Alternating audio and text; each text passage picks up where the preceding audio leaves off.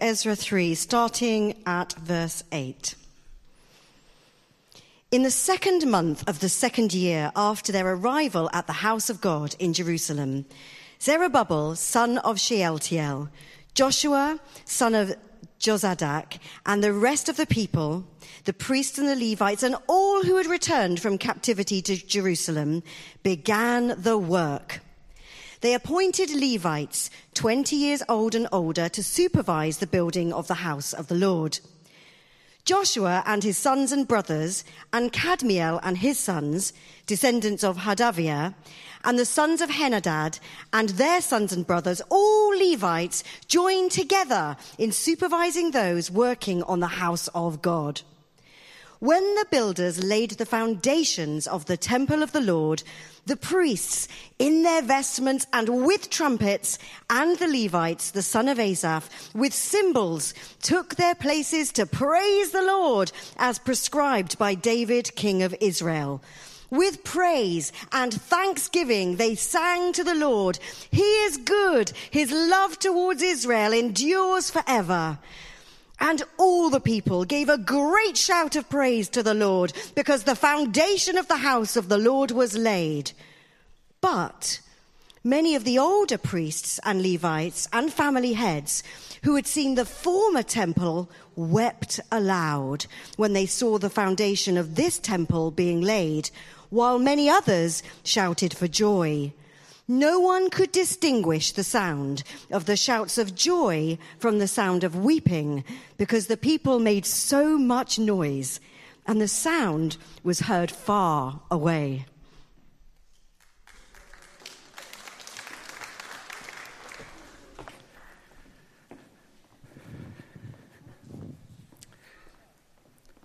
The book of Ezra is a remarkable account of part of the story of the Old Testament people of God, Israel. And he locates himself and his story in a profoundly important season.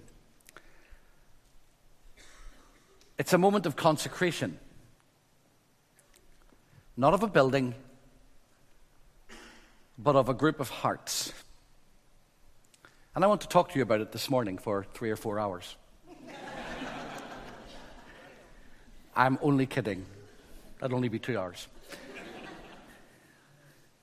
Yesterday we dedicated the building. Today I want you to dedicate your heart.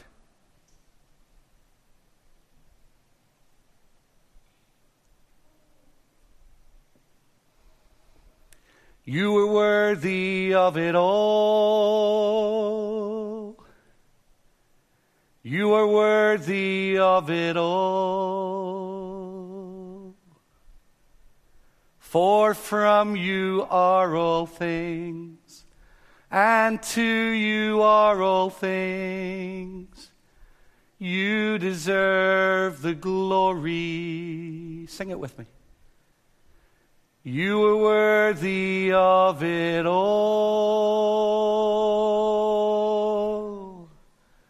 You are worthy of it all. For from you are all things, and to you are all things. You deserve the glory. Sing it again if you know harmony, sing it out. You are worthy of it all. Fill the room with your voice. You are worthy of it all.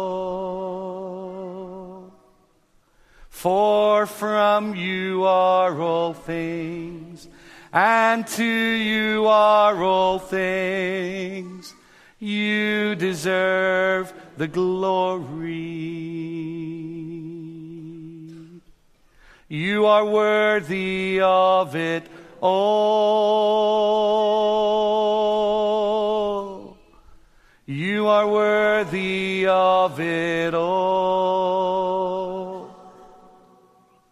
For from you are all things, and to you are all things. You deserve the glory.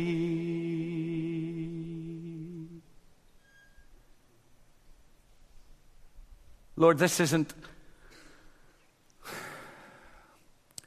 about a rousing political address. Make these moments moments of consecration. Dig into our souls by the power of your Spirit and release something in us that we were not even aware was there. For the glory of your name. Amen. Ezra's story is one of the most profoundly important in Judaism. Not only does he put his name to this book, but he's almost certainly the redactor, the editor, or even the writer of both 1 Kings and 2 Kings, and possibly 1 and 2 Chronicles. He is almost definitely the Jewish scribe that was responsible for putting together the Old Testament canon as we understand it and passing it on. His chief responsibility was as a leading Levitical priest who had existed and lived in captivity, being given the task of going back to Jerusalem to begin to redefine or to define what post exilic faith looked like for the community. That sounds very grand. What it means is he returned to a disparate people who had left everything in their captivity in Babylon to return back to Jerusalem and needed some guidance about what it meant to be the people of God. Let me put it a different way from the Psalms. The people of God were saying, How can we sing the Lord's song in a strange land? When they were in Babylon, they had returned from Babylon to Jerusalem, and now they found themselves trying to work out what it meant to look faithful in a new context. The first half of his book is actually not about him, it's about what happened about 100 years before he came on the scene. We don't quite know when he was born. Some people argue that he was late um, late 5th century, early, late 6th century, early 5th century. So about 490 BC down to about 410, something like that. Um, there's a section in chapter 8 that refers to a king called Ahasuerus. Um, there were two of them. Artaxerxes, there were two of them. Uh, we're not sure whether he returned down to the reign of the first one or the second one. If he returned under the first one, then he arrived back in Jerusalem about 458 BC. If he returned under the second one, he arrived around 397 BC. In some ways, it doesn't really matter. But what we do discover is this the Old Testament story is one in which the people of God were a stop start people, a bit like me. Called to follow God, they followed him with all their heart, then they stopped, then they followed, then they stopped, then they followed, then they stopped, then they followed. I'm sure none of you are like that. The water here in Hampshire makes sure that you're all always faithful. And they had been called by God to pursue him. They'd been taken around 722 BC. Ten of the 12 tribes of Israel, without going into all the detail because you'll be bored, had gone into captivity under the empire of the Assyrians. 115 years later, in 606 BC, the southern kingdom of Judah and Benjamin, under three different deportations, were taken from their homeland in Jerusalem into modern day Iraq or Iran, which became part of the Babylonian Empire. One of the young men that was taken in the second deportation in 595 was a young man called Daniel. But as they were being taken into captivity in 606, this uh, rump of a community, the, the, bottom two tribes of the uh, kingdom of Israel, always believed that God would not let that happen. They'd seen what had happened to the other 10 tribes, but it wouldn't happen to them because they were the really faithful ones. They were the ones that God really loved. He loved them more than he loved anybody else. And bad Israel in the north, well, they deserved to go into captivity, but good Israel in the south, they were, they were different. God would never let them go into captivity. He would never let them face difficulty. They would never be extinct. They would never be drawn away from their homeland, except they were. Jeremiah wrote about it which I mentioned yesterday. And as they were drawn into captivity, God told Jeremiah to tell them that they would be in captivity. Are you all right? Yeah. Great. Um, he would be, they would be in captivity for 70 years. He told them that in Jeremiah 29 7. I'm just jealous of your beard. um, around 541, young Daniel had become quite a prominent leader in um, the southern kingdom. He had become a Persian, uh, he'd become a Babylonian figure, actually. Um, he spoke Babylonian, he had a Babylonian name, but he didn't live like a Babylonian, he lived like a Jew. And he got into trouble for that. But he was praying and he read the letter from Jeremiah that I read a bit of to you yesterday. And it reminded him that God was going to restore Israel. So he started to pray again. That was probably about 540 BC. And politically, historically, socially, economically, in terms of military power, there was no way that was going to happen because the Babylonians were still the big dominant force in the world. And then they got defeated by the Persians under the leadership of a man called Cyrus. And everything changed. Remarkable. I mean, so remarkable that it's remarkable. If you go to the British Museum today, to room 50, there's a little cylinder about two feet long, made of clay, and it's called Cyrus's cylinder. It's one of the first forms of public announcement and language, actually. And on it is written an announcement from King Cyrus that all of the people that are in vassal kingdoms, particularly Israel, are free to return to their homeland from Babylon. And that he will pay for them to go back. And that he will pay for them to build a temple. And that he'll give them the wood and the stuff that they need and letters of transport so that they can get back safely on the condition that they pray for him. Now, that sounds rather boring to you and me, and you think, I didn't come to a dedication service to hear about King Cyrus's cylinder.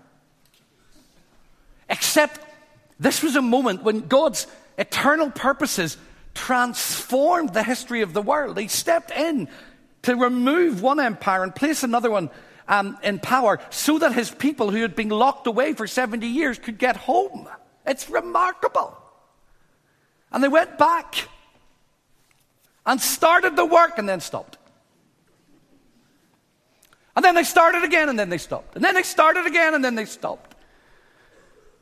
And in 520 BC, between August the 23rd, if you're interested, and December the 4th, the prophet Haggai issued four different prophetic words to these people who had stopped and started, stopped and started, stopped and started, stopped and started.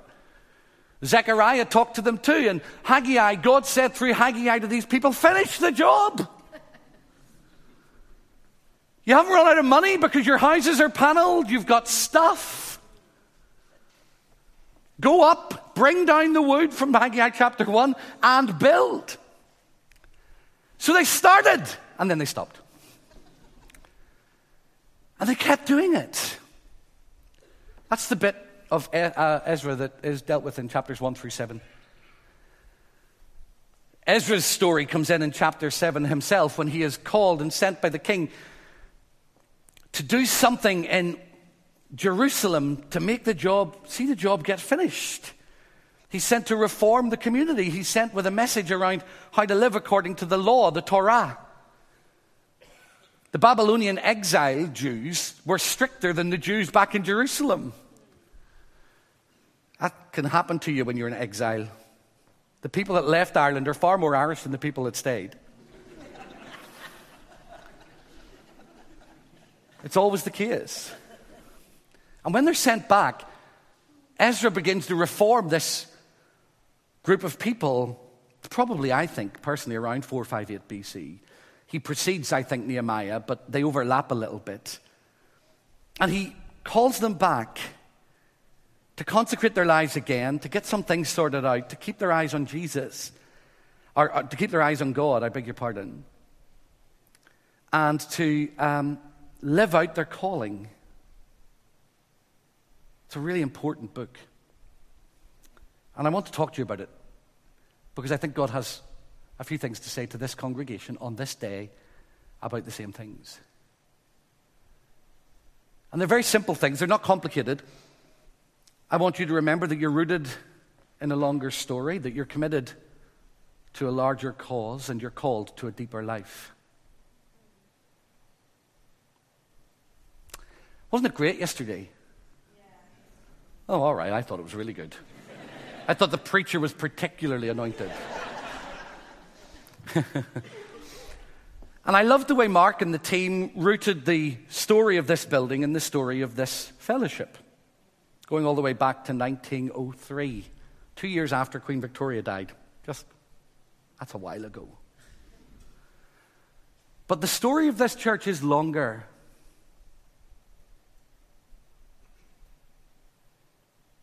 It goes all the way back to the beginning of the expression of gospel ministry in these islands. But it's longer than that. It goes all the way back to the events in Jerusalem when Christ was murdered, buried, and resurrected. But it's older than that.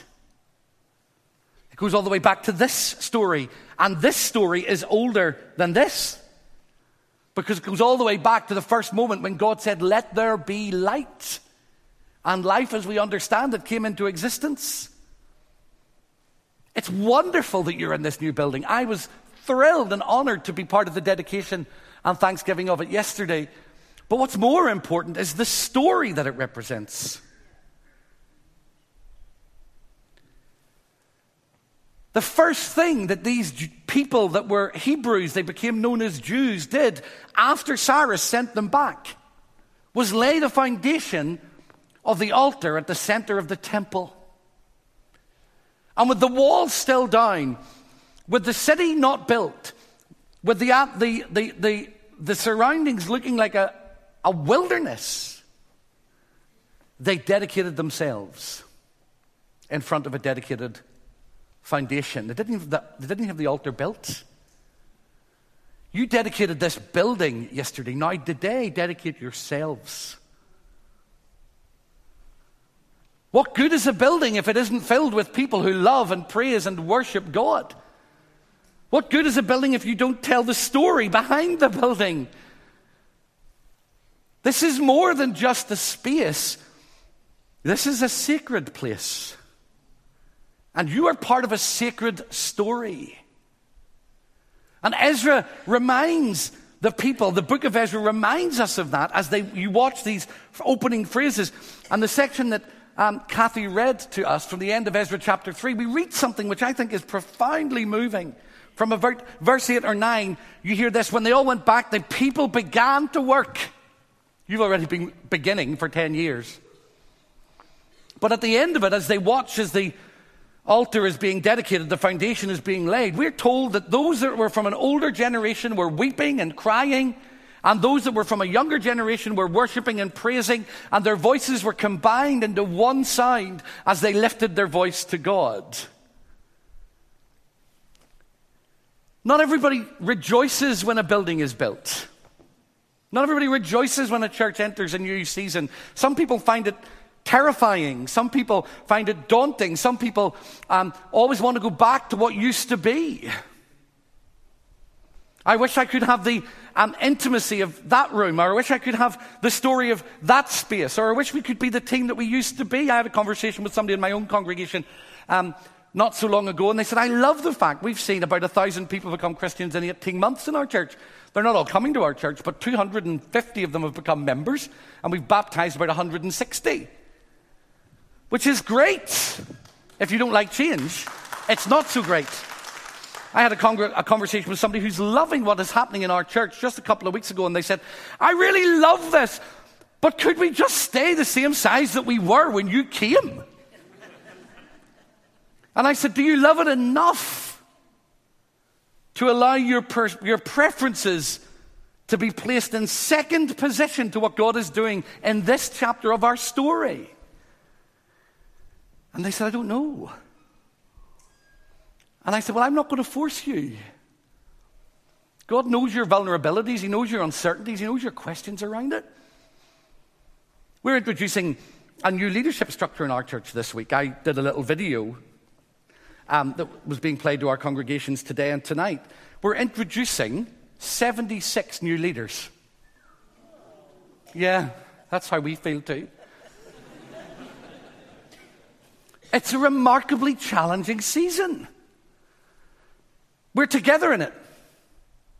But it's also doing our head in. That's a theological phrase from Northern Ireland. It's draining, it's exhausting, it's demanding, it's challenging. It feels like every two or three months we have to rediscover who we are.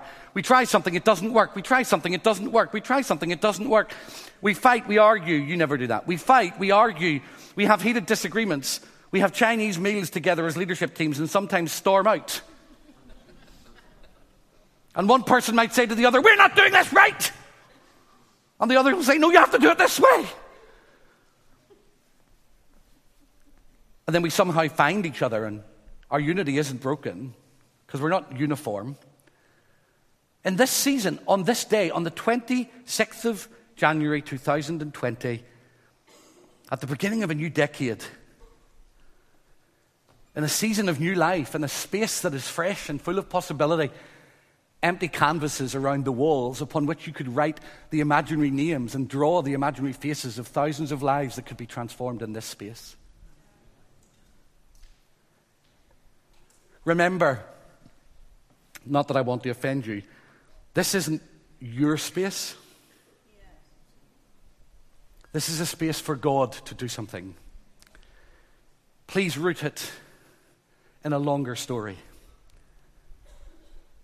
Don't let the culture tell you what that story is, because they can't.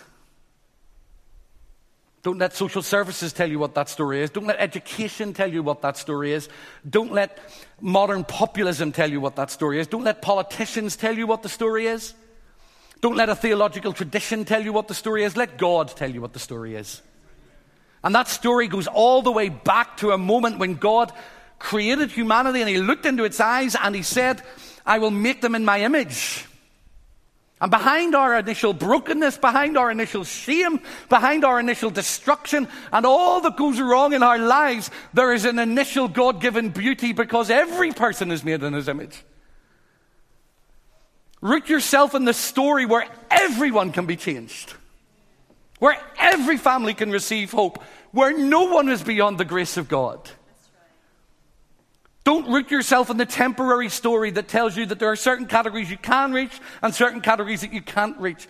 Don't root it in the story that says you can give somebody a house, a new education, and food in their belly and you've shared the gospel. You haven't. The gospel is not simply about external transformation. In the north building and presumably the south building, or south for the moment, this may become the mid north when you build the new one.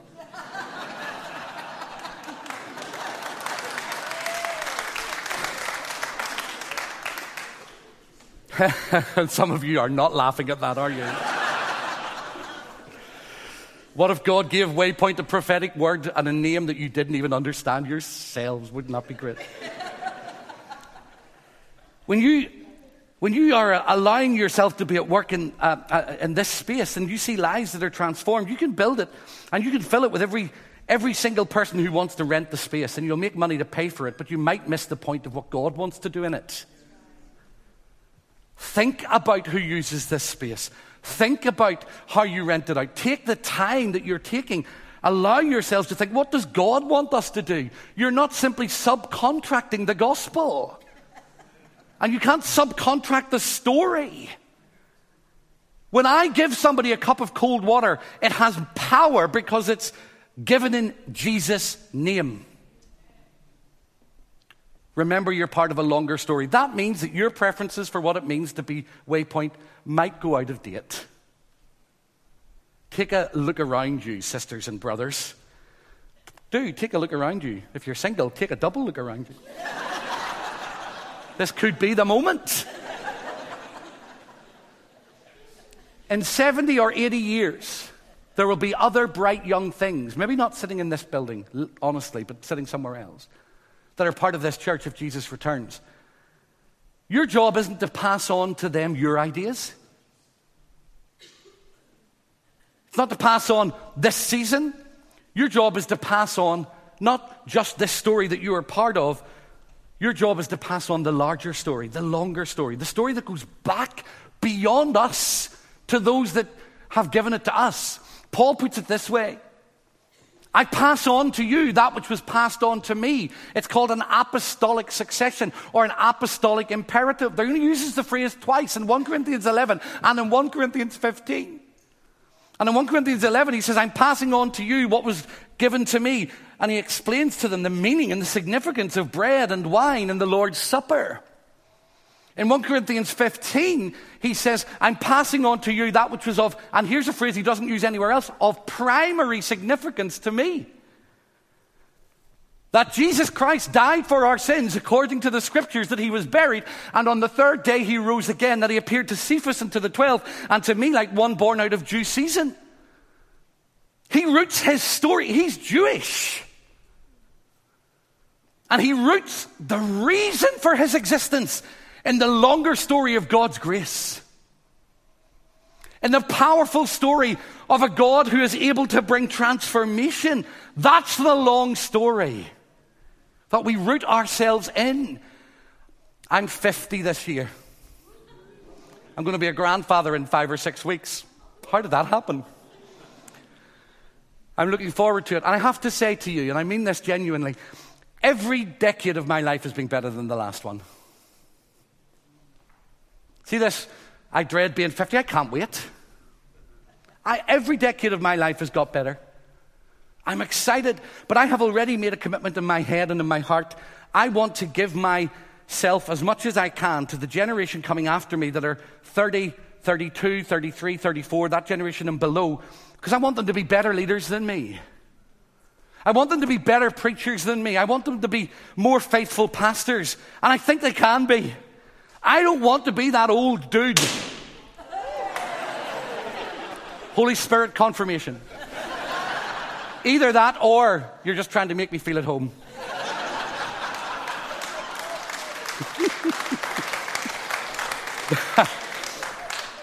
I don't want to be I don't want to be that old dude that in the last season of my life I'm standing somewhere in a congregation and spend my life saying, "Oh, ah, I wish it was like what it used to be." I remember when we used to sing songs that everybody knew. I don't want to be that person. I want to be the person that, with my dying breath, my face is aglow with the presence of God. You've met them. They're like little living Duracell batteries. And when you share something with them, they're the first people to say, try, do it, go for it, reach out, go further. And I think that that longer view is so important. Do you know who I have in my experience as a pastor for 34 years found the hardest people to make a move with? Not the older folk. They're the ones that are biting, champing at the bit very often, and not the very young, the people just around my age, in their 30s and 40s. Or those just behind, well, not anymore. Or those just behind them. I had a conversation. We had four children under five and a half. And I, I was the solo pastor, and we would bring the kids and try to make it work when we were preaching, when I was preaching and teaching and everything else.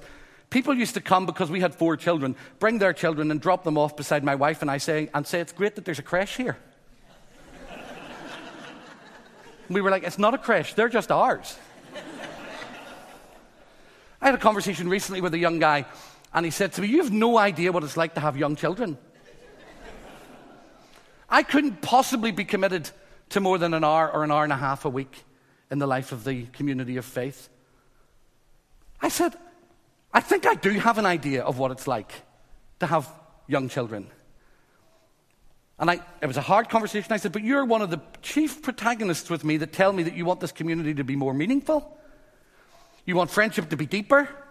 You want vulnerability to be present. You want worship to be intimate. You want preaching to be connected. And you want me to get all of that into an hour a week to suit your platform and your timetable. I know some of you are going to hate what I'm going to say, particularly those of you that are in that generation. Do not make your family an idol. Nobody is forcing you to get your kids to French lessons and violin lessons and pony lessons and tutoring for the 11 plus. Nobody's forcing you into a lifestyle that requires everything else. The primary concern of the people is God, of God is God and his story. And we buy into a different story that gives us short term value and worth at the expense of the longer term witness of the church.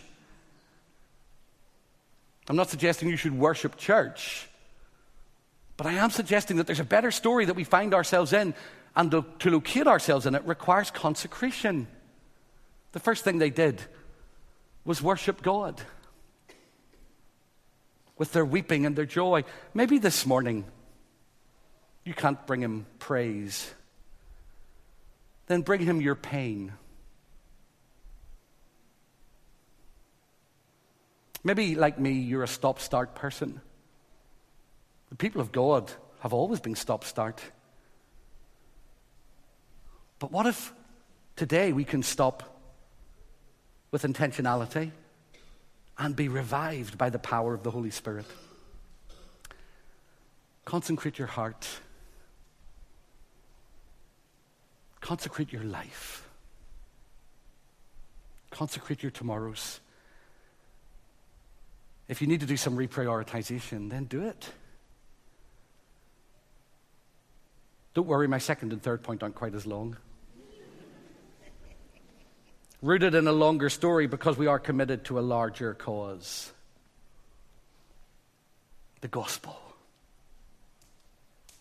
That God could take me and change me, that He could transform us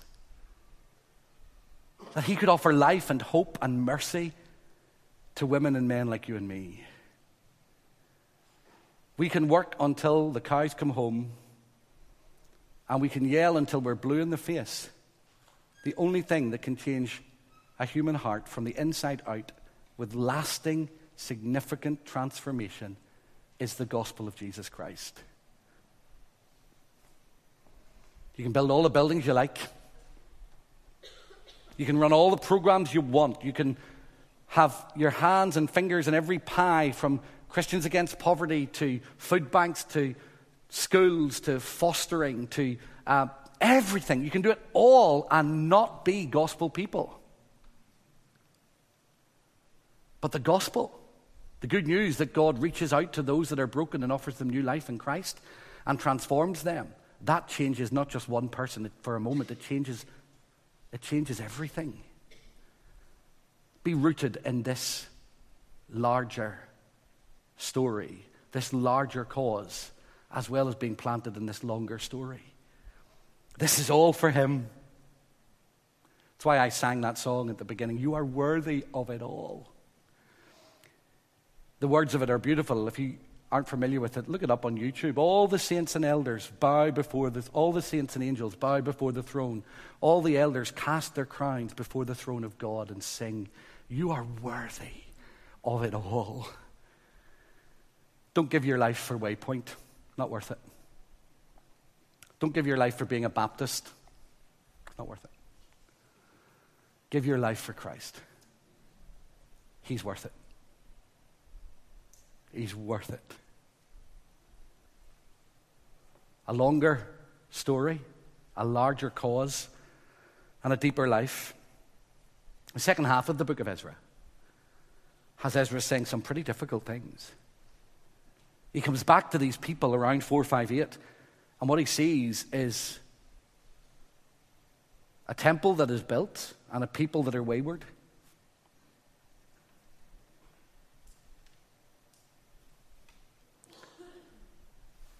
Imagine building something that was so beautiful as this. And in 30 years, what happens in it being nothing to do with Jesus? I could take you to buildings all over this country that were built to house three and four and five thousand people, or a thousand, or 900, or 800, and now they have 60 or 70 or 80 people sitting in a small square in the center as the dust gathers round the outside. And they tell stories of how it used to be. And they reminisce. But in their hearts, that sense of a deeper life is gone. Ezra calls these people back from uh, idol worship. He calls them back from having lost their way. He calls them back from mean spiritedness. He calls them back from uh, their behavior and relationships that are unfaithful to what God has called them. He calls them back. And He calls them back to the God that birthed them and wants them to grow and flourish in Him. I am excited about the future of Waypoint. So excited. Can't wait to see what God does with it. But I ask you today if yesterday was the consecration of a building, let today be the consecration of your heart. of your life, of your time, of your moments, of your private, nobody else can see decisions. Let this be the moment when you say, wherever you take me, whatever you do with me, I want to proclaim in my life the greater, more beautiful story of the gospel. And I want to remember that I'm part of a tradition that goes all the way back to the beginning of time. And I want to be faithful to this.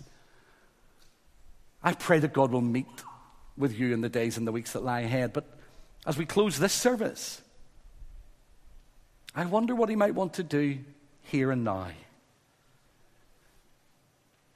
Maybe you're a stop starter like one of those new cars. I hate them.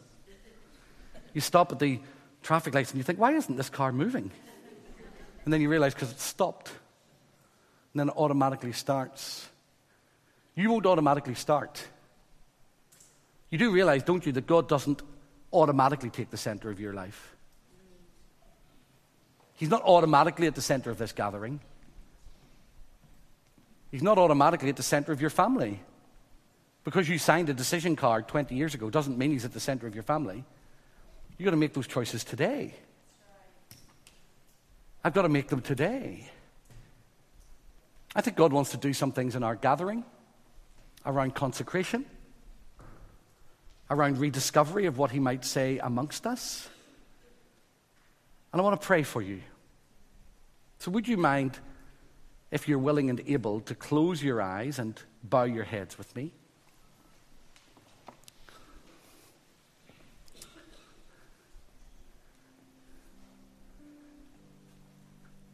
I want to pray, Father, from the drummer behind me all the way to the young lady in the bleachers on the stage right. That you will move by your Spirit in this place. Some of us have been stop start people. Sadness and disappointment have caused us to stop. Some of us, exhaustion has caused us to stop. Unanswered prayer disappointments.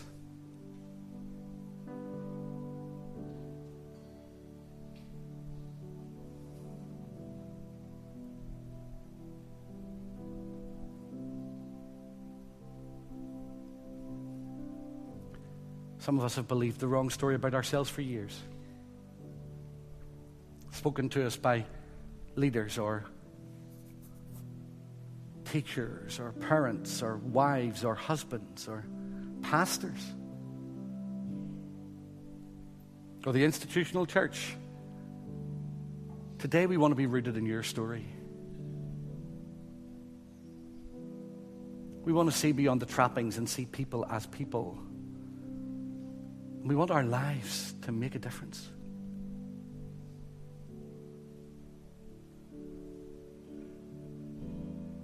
Some of us have lost our way.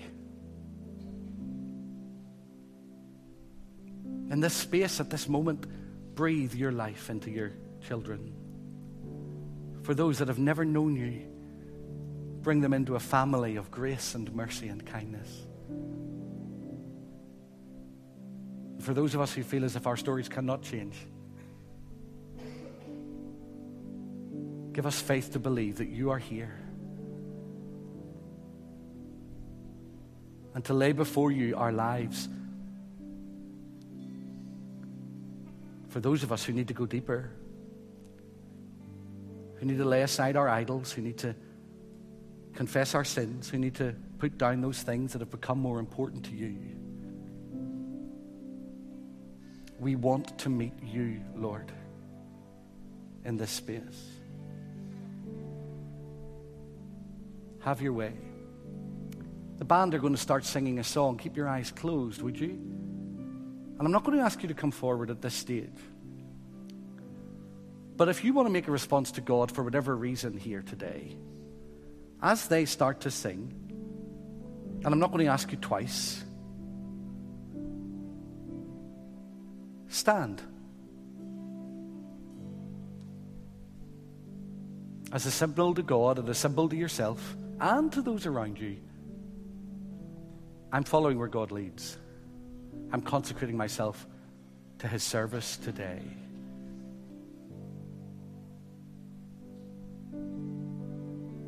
and we'll take it from there.